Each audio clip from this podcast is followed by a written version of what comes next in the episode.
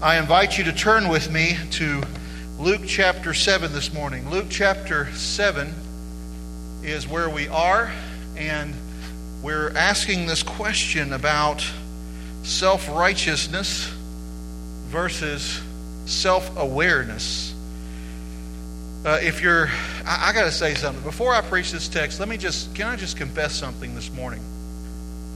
Man, when I was studying this passage this week, this passage flat left me in the dust. There is so much truth and grace and mercy of God in this. We need this text this morning. We need to be undone by the truth that is here today. We need this. Hear the word of God, church. One of the Pharisees asked him to eat with him, and he went into the Pharisee's house and reclined at table. And behold, a woman of the city who was a sinner when she learned that he was reclining at table in the Pharisee's house, bought an alabaster flask of ointment, and standing behind him at his feet weeping, she begged to wet she began to wet his feet with her tears and wiped them with the hair of her head and kissed his feet and anointed them with the ointment. Now when the Pharisees who had invited him saw this, he said to himself, if this man were a prophet, he would have known who went, he would known who and what sort of woman this is who is touching him, for she is a sinner. And Jesus answering said to him, Simon, I have something to say to you. By the way, that's Jesus' polite way of saying, Simon, I'm about to mess you up, right? That's a, yeah, that's right. It's, it's coming. He answered, Say it, teacher. A certain moneylender had two debtors. One owed 500 denarii and the other 50. And if you're not sure how much that is, a denarii is roughly equivalent to a day's work wage. So we could say roughly $100 is one denarii in U.S. current dollars, maybe a little more. So 500 denarii would probably be roughly uh, 500 uh, or $5,000. It'd be about three months' wages or something or excuse me, 500 denarii would be about $500,000. 50 would be about three months of work. So it'd be about, you know, whatever that is equivalent to. When they could not pay, he canceled the debt of both. Now, which of them will love me, love him more? Simon answered, The one, I suppose, for whom he canceled the large debt. And he said to him, You have judged rightly. Then turning towards the woman, he said to Simon, Do you see this woman? I entered your house. You gave me no water for my feet, but she has wet my feet with her tears and wiped them with her hair. You gave me no kisses, but from the time I came in, she has not ceased to kiss my feet. You did not anoint my head with oil, but she has anointed my feet with ointment. Therefore, I tell you, her sins, which are many, are forgiven, for she loved much. But he who is forgiven little loves little.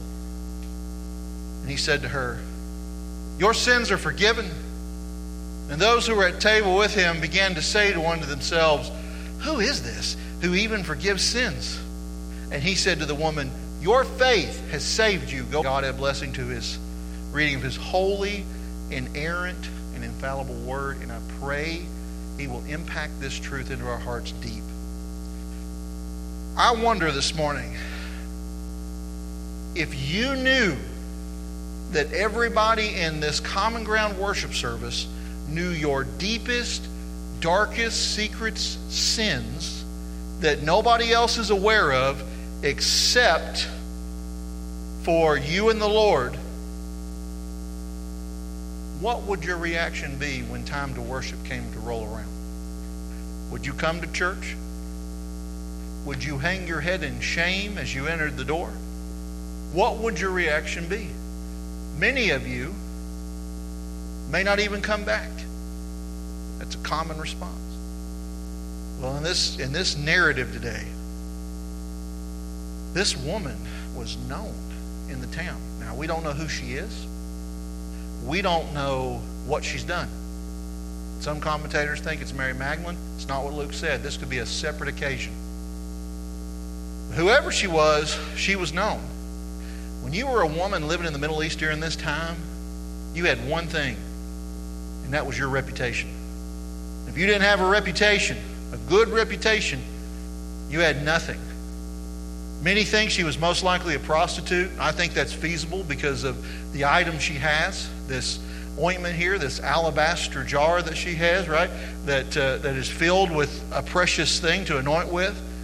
By the way, uh, when I was in Indiana, I used to pastor the guy that owned essential oils. Does anybody use essential oils in here? Is everybody familiar with essential oils in here? If you don't use it, you should be familiar with it. The man made good money. Anyway, I was we were at small group one night together, and I just asked him. I said, "What is the most expensive essential oil?" Does anybody know? Anybody want to take a guess? What the most expensive? Well, you can't answer, Jonathan. I've already been over this text with him, so he can't answer. Anybody else want to take a stab at it? What do you think? What? Frankincense? That would have been expensive for this time period, and it's probably still expensive for the day. Sandalwood oil is the most expensive uh, essential oil. It's in many colognes and soaps. Uh, a barrel of sandalwood oil 10 years ago was $7,000 each. And he told me one day at work, somebody bumped into that, that barrel and spilled it all over the floor. $7,000 just spilt onto the floor. So that was probably the most expensive precious item that she had. But let's rewind the tape before, she get in, before we get into that. Let me give you some Middle Eastern, ancient Israeli customary things so you can understand this because there are some items in this text that are a bit foreign to a 21st century reader, particularly here in, in the South and in Appalachia. First of all, it would not be uncommon for a religious leader like Simon to invite honored guests into his home for a meal. And in, in this invitation, not only is the guest of honor invited, but he would invite others to eat with them. The home would be set up in such a way that the meal would be served in a U shaped uh, sort of arrangement with the tables. That's because God loves the unique arrangers the most, right, Coach? Right? So, it was a U shape so the servers could go in the middle and serve everyone, right? They could serve them all right there in the middle of the table. There was not a modern table like you're seated at today. They were down on the ground towards the floor. And as you would get down on the ground, you would have your feet sort of inclined out and away, and you would almost be leaning into the host. The host would be seated in the center of this U shape, and then the guest of honor either on the right or the left. This begins to make sense as we read other passages where John the Apostle is talked about in his gospel as inclining and laying on his head on Jesus' uh, bosom or his chest because they were seated to eat a meal together. So he would have been inclined and laying over towards him. Not exactly how we eat today. To be quite honest, as a big guy, that sounds like a terrible way to do meals because it's, it's easy to go down, but it's a whole lot harder to get back up once you get to a certain age and size, right? Uh, but anyway, so that's how that's how they would have this setup. And so that was one thing that they would have. Uh, another thing that they would do as well is guests were given invitations who would be seated and served, but only people who were seated at the tables would be served food. However, comma, since this is a higher person up like that, and it was got word gets around a small town, the community is invited to hear from the guest of honor. So they could come in and stand around this U shaped table. The people from the community could stand around and listen to whatever he has to say. So it would not necessarily, because you know, you think about in East Tennessee, when we invite people over for a dinner party, here's what we plan. We plan to feed everybody we invite, right? It's not the way it was during this time. They only plan to feed the people who are going to sit at the table. There might have been some guests that you felt like not serving for various reasons, but that's not how it was back then. They just didn't serve the people who were not invited to be seated. And so this woman comes in with the community. When word came around, the invitation went out, she could come in. It would be odd in our culture to have a dinner party of any kind or to be invited over to somebody's house for dinner and then not to be served. But this was not an uncommon practice at that time period. Another thing that we see here, though, is there is a, there is a self righteousness that Simon has here about himself, doesn't Really, if I could say it simply, I would say this. In this story, everyone's being judged, right? The woman who enters with the, with the bad reputation is being judged by Simon. Jesus is being judged by Simon as well. Simon is being judged by Jesus, and it doesn't say in the text, but I would have to wonder what the woman thought about him. And the community is judging for themselves who they think Jesus really is as well. So everybody in this narrative is, is under judgment of some kind. The question then becomes whose judgment is correct? But not only that, but there's another judge here in this narrative as well, one that we probably don't think about when we read this, and that's us. I don't know if you realize this or not, but how you read this text makes a judgment about you. What do you mean, Pastor? Well, here's what I mean. There's all kinds of people who have read and interpreted this passage in a lot of different directions. If you read feminist theologians and feminist theology, so they are reading text under the influence of first and second wave feminism. You're not familiar with that, come see me afterwards. I've got a stack of books I'll hand you, right? And here's what they'll say This woman's under oppression. She's oppressed by the patriarchal system of her day. And what she needs is deliverance from that. And then you get into intersectionality. Intersectionality teaches that, well, whoever is their, their gender and whoever their, their cultural and ethnicity is, uh, they need to be heard. And really, based on this text here, Jesus probably should shut his mouth and this woman should listen and Jesus should remain quiet.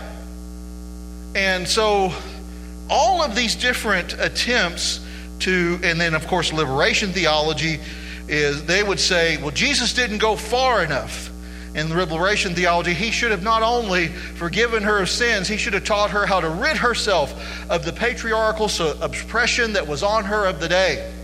And all those interpretations are modern interpretations and modern thinking, trying to throw that back on the text, and it verges on missing the point of the author. What is Luke trying to communicate in this gospel? What have we been saying all along? Luke is teaching pagans and he's teaching Greeks like us. And what does he want us to know? Jesus is Lord. This passage is about the lordship of Jesus Christ. Jesus judges correctly in this passage, right? So let's talk about this. Let's unpack this a little bit more. First of all, let's go through this and ask our this, this question. The, let's think about the marks of self righteousness. This is the disease that has plagued God's people for generations. As long as God has been redeeming a people for himself for his glory, self righteousness has been a disease that God's people have faced. How do we recognize self righteousness? Let me give you some marks. I've got four marks here quickly. First of all, we're going to look at Simon, who is the self righteous one in this text, because Luke wants you to judge him as the reader. Simon welcomes Jesus into his house. He's going to give him an honor of position there, but he's not going to welcome Jesus into his heart. How do we know this? Well, it was customary in the day that when you invited somebody over and you were being a good host, you would do several things when they come to the door. Okay? You would, this is back before Teslas and Bugattis and Ferraris or good old Ford Dodge and Chevy as we drive around here. They had to walk everywhere, which means they had sandals, which means their feet were dirty. It would have been customary to wash the feet of your guest as they come in so they would be clean and refreshed from the trip. In addition to that, what part of the world do, are we in right here, right? Is this a place that's like Wisconsin this time of year, or a bit like more like Florida, hot, or I guess Southern California would be a more accurate? It's hot, warm. To refresh your guest, you would kind of anoint them with an oil. We see this in the Old Testament, right? Aaron, after being out in the sun and doing work and ministry, just basically pours a whole vat of oil. And you can just see, I have this picture of Aaron just drenched in oil, trying to get the moisture and the restoration that comes from having his head and his arms and his beard, you know, uh, covered in oil because he's been in hot, dusty, you know, Middle Eastern weather all day. His skin needs refreshment. We, as the Tyler family, all of us except for maybe Asher, are plagued with this thing called fair skin. I'm convinced that part of our DNA is guppy because if we were left in the dark too long, our skin is so white, it's almost transparent. You can almost see through it. Like when we're preparing to go to the beach, we have to start putting sunscreen on like a week in advance just so we're ready for when we step out to the South Carolina or the Florida sun.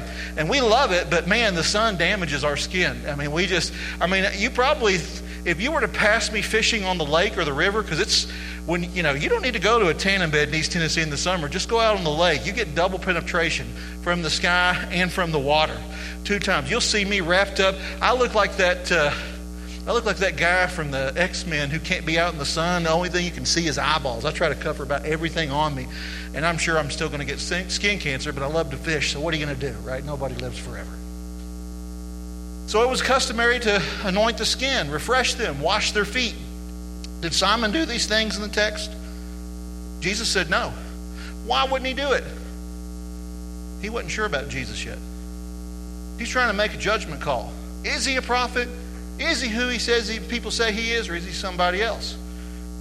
What are we seeing happening here?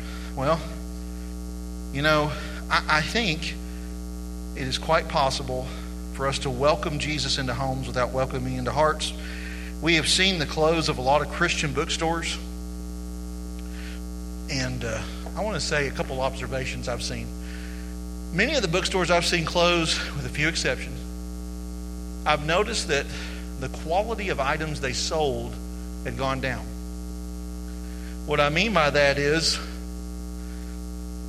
you know, they used to have good commentaries, Bible studies, stuff that was designed and centered around the gospel and the word, and they would do well. But as time went on, they began to cater their sales to a different crowd and they began to sell silly stuff like, as for me and my house, we'll pull for the Tennessee Vols or insert your favorite team, whatever it is. And they begin to sell trinkets of Christianity without any substance to it. And oddly enough, there's not as big of a market for that, right? It wasn't as much of a commitment to that. And so you see a closing after Christian bookstore, closing after Christian bookstore, closing after Christian bookstore, because they're not selling things that are meant to grow Christians, just things that are meant to sell and keep the bookstore open. Because it's possible to welcome Jesus and put trinkets in your home, but have him far from your heart. Second thing we see a mark of self righteousness is I have reserved the right to judge whom Jesus saves. I reserve the right to judge whom Jesus saves. In this passage, we see Simon here. He's seeing this woman come in from the community. He knows her reputation. She knows her reputation. Jesus knows her reputation. Everybody's aware of it. And she begins to touch him. She begins to, you know, cry. And just so you know, culturally speaking, as any good Pharisee would know, he's aware of what the law teaches. He's also aware of what the, the strict leaders of the day would have taught about women and different things like that. And did you know one rabbi taught of the day, and I'm not saying he's correct, this was a predominant teaching of the time. He said that it would be permissible for a man to divorce his wife if she let her hair down in public where other men could see that. And here you see this woman not only letting her hair down, but using her hair to wipe Jesus' feet off as a towel. Can you imagine what's going on in this Pharisee's mind with that kind of a teaching and mindset? And plus, let's be honest, you don't just let anybody touch your hair, right? Like if service was over today and I just started walking up to you all that attended and started running my fingers through your hair, we'd have a problem at Grace Baptist Church, right? That would be weird. I'd have a real hard time with Jonathan back there. I guess I'd have to run my fingers through his beard. I don't know. Which would be even weirder, right? You have a real problem. Here's my point touching of hair is an intimate act. Only the people that are closest to you or you feel closest to are permitted to touch hair, right? And in, a, in, this, in this particular scenario here, her touching his feet with her hair is an act of, of, of intimacy. Now, not erotic intimacy, an act of closeness and intimacy that she's seeking. So don't get confused on that. So you can imagine what, you know, any self respecting Pharisee would think.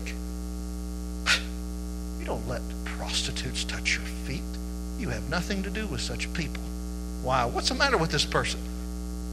Pastor, why you hang out with those people? Don't you know they're boozers and losers down there? How could you possibly go down there and talk to those people? Friend, it's the same reason I talk to you. because those boozers and losers need Jesus just as bad as you do. Right? You don't get to reserve the right of calling out who gets God's grace. And if you think you have that right, you're self righteous and you're not even aware of how self righteous you truly are.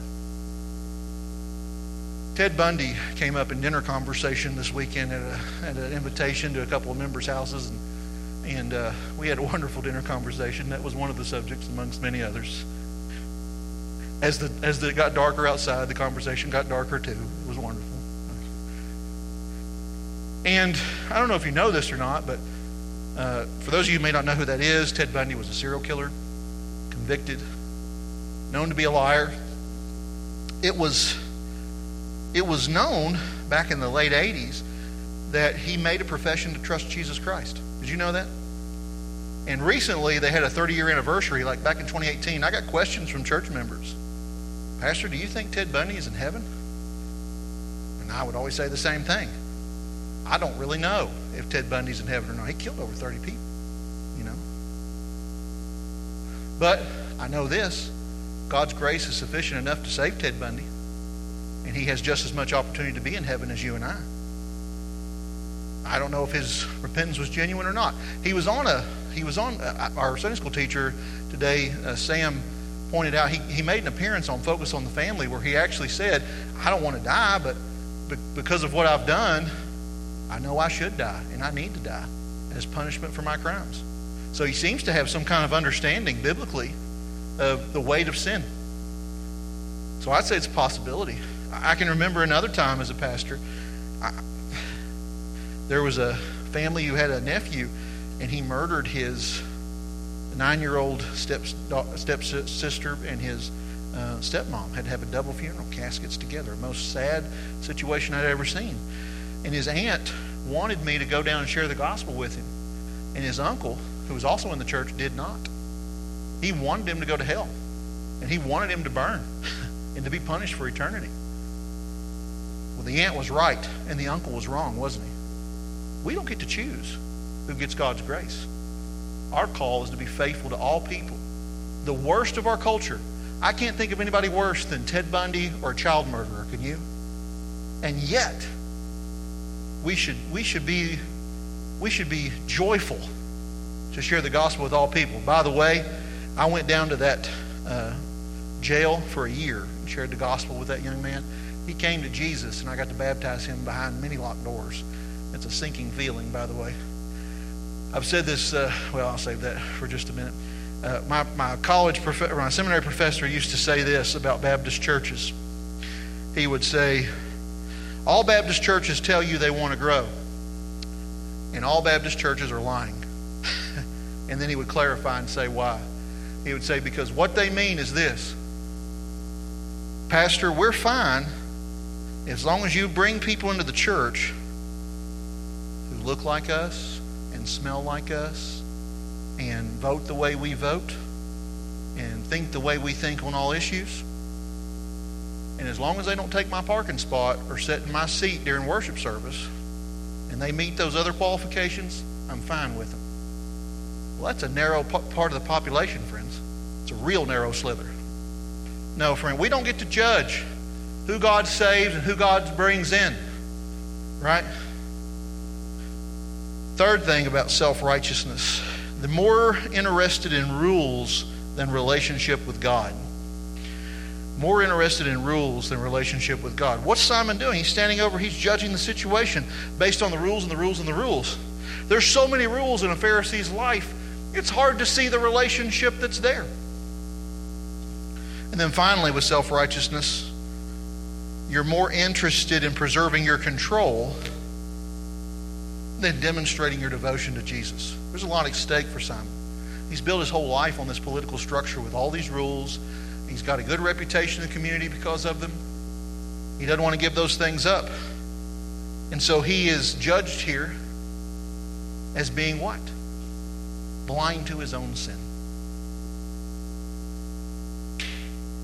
And then we see the other person here right? A woman of the city, a sinner. When she learned he's, he's there, what's her reaction? She bought an alabaster flask here. She, she brings the most precious thing that she owns to Jesus to use it for Him and sacrifice to Him.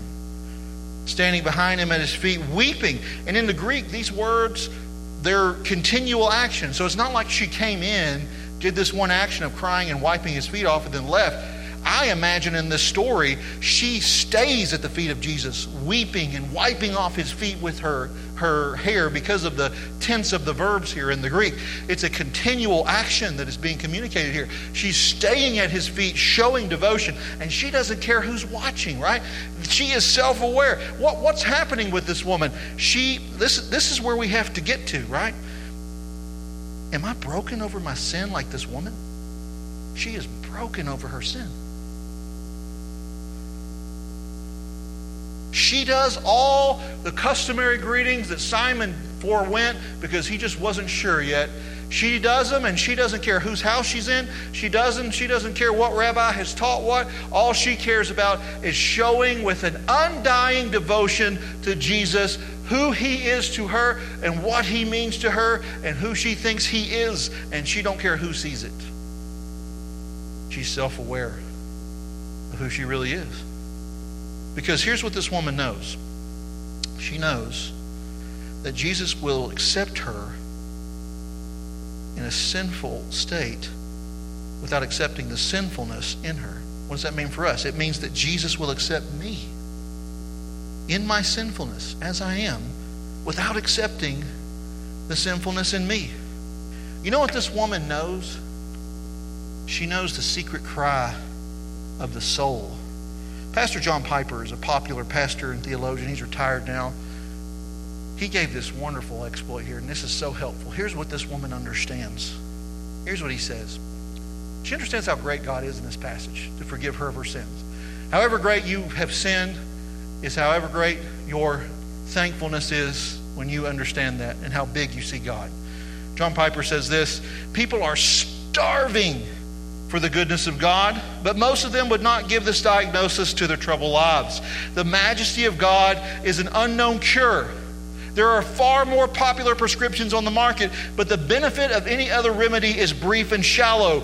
Preaching that does not have the aroma of God's greatness may entertain for a season, but it will not touch the hidden cry of the soul Show me thy glory. It is not the job of the Christian people to, or Christian preacher to give people moral or psychological pep talks about how to get along in the world. When that is needed, someone else can do that. But most our people have no one, no one in the world to tell them week in and week out about the supreme beauty and the majesty of God. And this woman sees that. She sees how broken she is, how sinful she is. She sees the beauty and majesty of who Jesus Christ is, and she is compelled in that. She loves him greatly, right? See, her heart is spurred on here. She knows the awfulness of her sin. And when we see this and when we're broken like this, we know the awfulness of our sin is exceeded by the greatness of His forgiveness. The Bible says Satan is the accuser of the brethren. Did you know that? He stands day and night to accuse us of what we've done wrong. I didn't say this in the first service, but I'll say it in this one. Since I've been, uh, you know, all pastors go through this. I was just counseling with a pastor the other day. He met with a church member, and they had a notepad, three pages full of everything they didn't like about him. How'd you like to sit through a meeting like that? Anybody want to sign up for that? Pastors get to do that kind of joyful thing on a regular basis. And I remember one meeting I went to, person had a notepad out, started going through line for line, things we don't like about Pastor Travis Tyler. Well, you know, at one point I began to smile. And you may think that's odd, but they had confused me with another pastor from the past of the church. and what they were saying was not true and accurate. Because here's the reality of it praise God, you know, I, I know I'm not a perfect pastor. I know I'm not a perfect person. I know I'm a, I'm a great sinner in need of great grace and salvation. Uh, I'm glad they don't hear my secret thoughts like Jesus does. You know, when we when we see this parable here, we learn we learn some things here from Jesus, don't we? You know, we learn there are degrees there are degrees of guilt, right? He says here in this parable, one person owing, you know, three months' salary versus a person that owes half a million, that, that's a big difference. The one truth that he points out here is we're all guilty, aren't we? Whether you owe a little or you owe a lot. Second thing is there's an equality here that bankruptcy, uh, whether it's great or small, we're all equal in what we owe to the living God. Third thing is forgiveness puts us all on an equal field, doesn't it? And then finally, and this is the closing thought I want to close with us here. There are degrees of response on how much we love Jesus. How we respond to the forgiveness he gives us says something about how much we understand this love and forgiveness that's given. Us. Because we have to know that the awfulness of our own sin never exceeds the greatness of his forgiveness. And when we understand that, we become grateful for this forgiveness that we've received. And it spurs us on to a greater love. But the question is if you can sin by degrees, isn't Jesus also telling us here you can love the Savior by degrees? What would it look like for a person who loves Jesus a little versus somebody who loves Jesus a lot? Charles Spurgeon, a preacher of yesterday, tried to unpack this question. The great prince of preachers writes this, and I'm just going to take excerpts from his quote. There are some Christians that love Jesus Christ more than others. To some who love him much, while others, and I will describe those who love him a little, seem this way. And he goes on to say, so we can see our own portrait. He says, they come to worship pretty regularly. They're afraid of being too enthusiastic about spiritual nourishment. They just take enough spiritual nourishment to stay alive. They rarely to seldom ever make a prayer meeting. When they do pray, and they do have prayer in their homes, it is short, perhaps sweet, but short. They talk much, they listen little to counsel of Scripture. Hmm. It is possible for some to love Jesus to a great degree and some to love Jesus to a small degree. Question this morning then becomes what about you? You know, devotion here in this passage, this woman demonstrates for us what it means to love Jesus a lot. Devotion here never cares about maintaining control. Devotion to Jesus only cares about demonstrating himself to the only person that matters. I want to draw your attention to the structure of two verses as we close here. In this latter part of the text, says here, therefore, I tell you, her sins, which are many, what's it say, church? Are forgiven. Dash, for she loved much. How are they forgiven? He said to her, notice the construction of the sentence. He said to her, Your sins are forgiven. He, didn't say, I forgive your sins, did he? He said, Your sins are forgiven. And then he goes on to say this in verse 50. And he said to the woman, Your what? Your faith has saved you. Go in peace. He didn't say, I have saved you necessarily in this text, even though we know Eventually, it is the saving power of the cross that does save her, but he hasn't gone to the cross yet. He's, she's saved the same way Abraham's saved, right?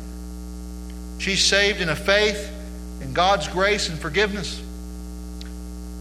What about you? I want you to think about something. There will be a day when you will stand before Jesus Christ, and he will be your judge. Just like in this text today, where everybody's being judged. You got one more, one more judgment to go. You'll stand before Jesus, and his eyes will be a pure fire and purity of truth. He will see everything you have ever done, from the beginning of your life to the end. He will see every breath you've ever drawn, and he will hear every secret thought you've ever had. You have two options as you stand before him. You can stand before Jesus in one of two ways when that moment of judgment happens. And that one way is you can stand in front of him as a person who has given their life to faithful service to him and devotion. you've lived your life in faith. And you will be accepted, you will be approved, and you will enter into glory with Him. Or you live your life in failure.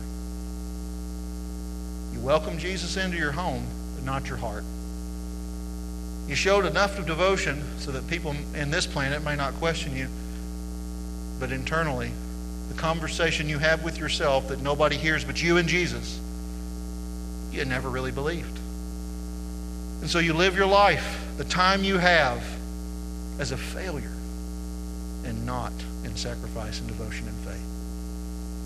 Where are you this morning? Are you living in faith? Or are you living in failure? Because the beautiful thing about this text is you don't have to live in failure anymore, do you? Christ calls you now to live in faith and to love much.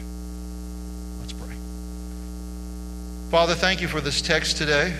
It is so true. It cuts us to the core. In the very place we need to be cut. Lord, those places and areas where we have taken for granted grace, taken for granted mercy, taken for granted all these things that you have given us.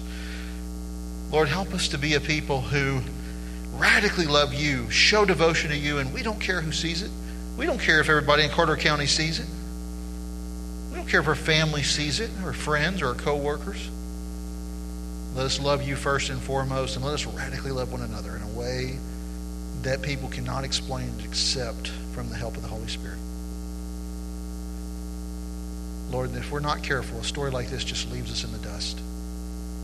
Your oceans of grace, oceans of mercy, the only thing that sustains us, so clear here. Let us move past mere debates about doctrine and move past thankfulness and move to a greater degree of love where we not only are thankful and we not only rightly understand, but where we truly enjoy this relationship we have with you. We pray these things in Christ's name. Amen. I'll make my way back to the to the Tiki Hut Snack Shack. If you're here today, you're ready to trust Christ and live in faith, come back here let's let's pray. Let's talk about it. Let's make that happen today for Christ, for you. Or if you just want to pray, you want somebody to pray with you, I'll be in the back as we sing in response.